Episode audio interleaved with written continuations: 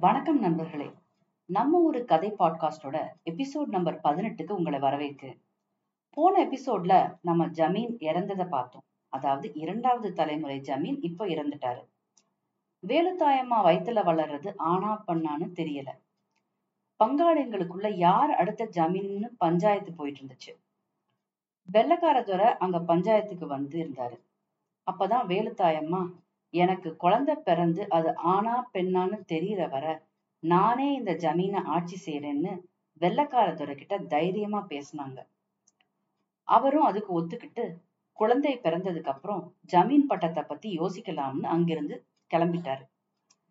வேலுத்தாயம்மா ஜமீன் பொறுப்புகளை எடுத்து ஆட்சி செய்ய ஆரம்பிச்சாங்க. கடனை நேர் செய்வதற்காக நிறைய வரி போட்டாங்க. இப்படியா அவங்க ஆட்சி போய்கிட்டு இருந்த நேரத்துல ஒரு நாள் ஊர்ல இருந்த மக்கள் எல்லாம் அரண்மனைக்குள்ள வெள்ளப்பாம்பு ஓடுனதை கனவுல பார்த்தோம். கொன்ற மரத்துல பாம்பு சுத்திக்கிச்சு. அப்படியெல்லாம் சொல்லிக்கிட்டு ஓடி வந்தாங்க. வேலுத்தாயம்மாக்கு ஒண்ணும் புரியல. அன்னைக்குதான் வேலுத்தாயம்மாக்கு அழகான ஒரு ஆண் குழந்தை பிறந்துச்சு. அந்த நேரம் அங்க கலெக்டர் வந்து உங்களுக்கு பிறந்தது பெண் குழந்தை.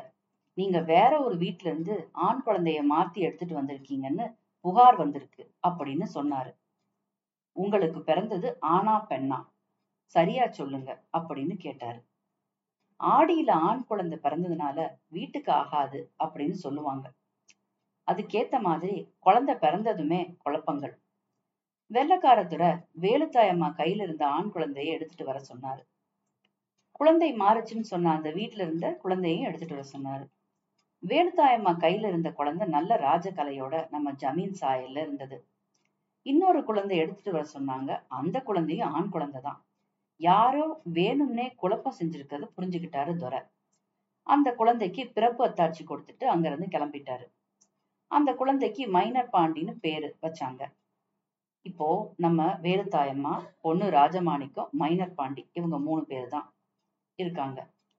ஒரு நாள் திடீர்னு வெள்ளக்கார துறை வந்து ஜமீனுக்கு கொடுத்த கெடு முடிஞ்சிருச்சு அதனால மிச்சம் இருக்கிற ஏழு கிராமத்தையும் ஏலத்துல விட போறதா சொன்னாரு. வேலுத்தாயம்மாக்கு கோபம் வந்தாலும் ஒண்ணும் செய்ய முடியல. வெள்ளக்காரதுரை மைனர் பாண்டியரை பட்டணத்துக்கு கூட்டிட்டு போய் படிக்க வச்சு பதினெட்டு வயசு வரையிலும் பாத்துக்கிறதா சொன்னாரு. அதுக்கு வேலுத்தாயம்மா மறுத்துட்டாங்க. என் புருஷன் பட்டணத்துக்கு போய் தான் கெட்டு போனாரு. அதனால நான் என் பையனை அனுப்பி வைக்க விரும்பலன்னு சொல்லிட்டாரு. மைனர் பாண்டி அங்க கொஞ்ச நாள் பள்ளிக்கூடத்துல படிச்சாரு. சிவப்பா அழகா இருந்தாரு. ரொம்ப சேட்டை பண்ணுவாரு. ஒரு தடவை பள்ளிக்கூடத்துல படிக்கும்போது அங்க இருந்த விளக்கு கல் எடுத்து அடிச்சு உடைச்சிட்டாரு. அதனால மைனரை வீட்டுக்கு அனுப்பி வச்சுட்டாங்க. அதோட மைனர் பள்ளி படிப்பு நிறுத்திட்டாங்க. இந்த சமயத்துல மகள் ராஜமாணிக்கத்துக்கு கல்யாணம் பண்ணி வைக்கணும்னு வேலுத்தாயம்மா முடிவு பண்ணாங்க. அவங்க சொந்த ஊருக்கு போய் அவங்க அண்ணன் தம்பி முறையில இருக்கவங்க எல்லார்கிட்டையும் கேட்டாங்க. ஜமீன்ல ஒரு சொத்தும் இல்ல. பேருக்கு தான் ஜமீன்தாரணி அம்மா. அதனால யாரும் அந்த பொண்ணை கட்டிக்க முன் வரல. இந்த சமயத்துலதான் ஒரு நாள் வேலுத்தாயம்மா மகள் ராஜமாணிக்கத்திற்கு ஒரு கல்யாண வரன் கூடி வந்துச்சு. இத்தோட இந்த பகுதியை முடிச்சுக்குவோம். அடுத்தது சித்தர் துணுக்கு பகுதிக்கு வருவோம். இந்த முறை இடைக்காடர் சொன்ன சில நல்ல கருத்துக்களை தொடர்ந்து பார்ப்போம். ஒரு முறை இடைக்காரரிடம் போய் மக்கள் பெருமாளோட எந்த அவதாரத்தை வழிபட்டா நன்மை கிடைக்கும் அப்படின்னு கேட்டாங்க.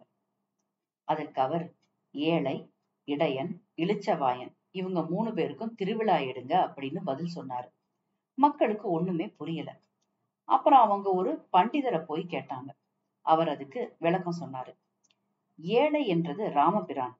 ராமர் சக்கரவர்த்தியா இருந்து கூட காட்டுல சென்று கஷ்டப்பட்டாரு.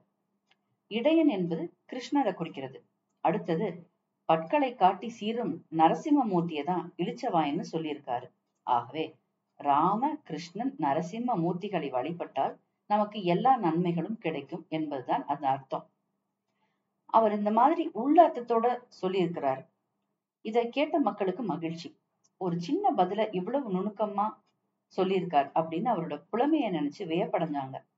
அதே மாதிரி அவர்கிட்ட ஒரு தடவை உங்களுக்கு இந்த ஞானம் எப்படி கிடைச்சது அப்படின்னு சிலர் கேக்குறப்போ மெய் வாய் கண் மூக்கு செவி ஆகிய ஐம்புலன்களாகிய ஆடுகளை கிட்டே வராமல் ஓட்டினேன்.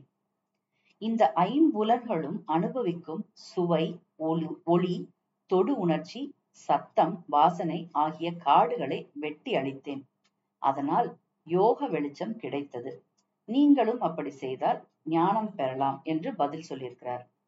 ஆடு மாடுகளை மேய்த்து கொண்டு காடுகளுக்குள்ள குயில் மயில் இந்த பறவைகள் எல்லாம் பார்த்து கொண்டு இவைகளை வச்சே நிறைய பாடல் பாடியிருக்கார் எல்லோருக்கும் ரொம்ப புரியுற மாதிரி எளிமையான வார்த்தைகளை உபயோகித்து பாடல்களை பாடியிருக்கிறார் இடைக்காடல்.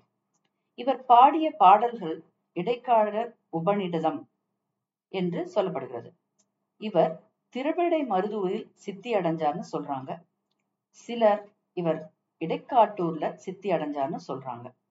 இத்தோட இந்த எபிசோட முடிச்சுக்குவோம். அடுத்த எபிசோட்ல உங்களை சந்திக்கும் வரை நன்றி வணக்கம்.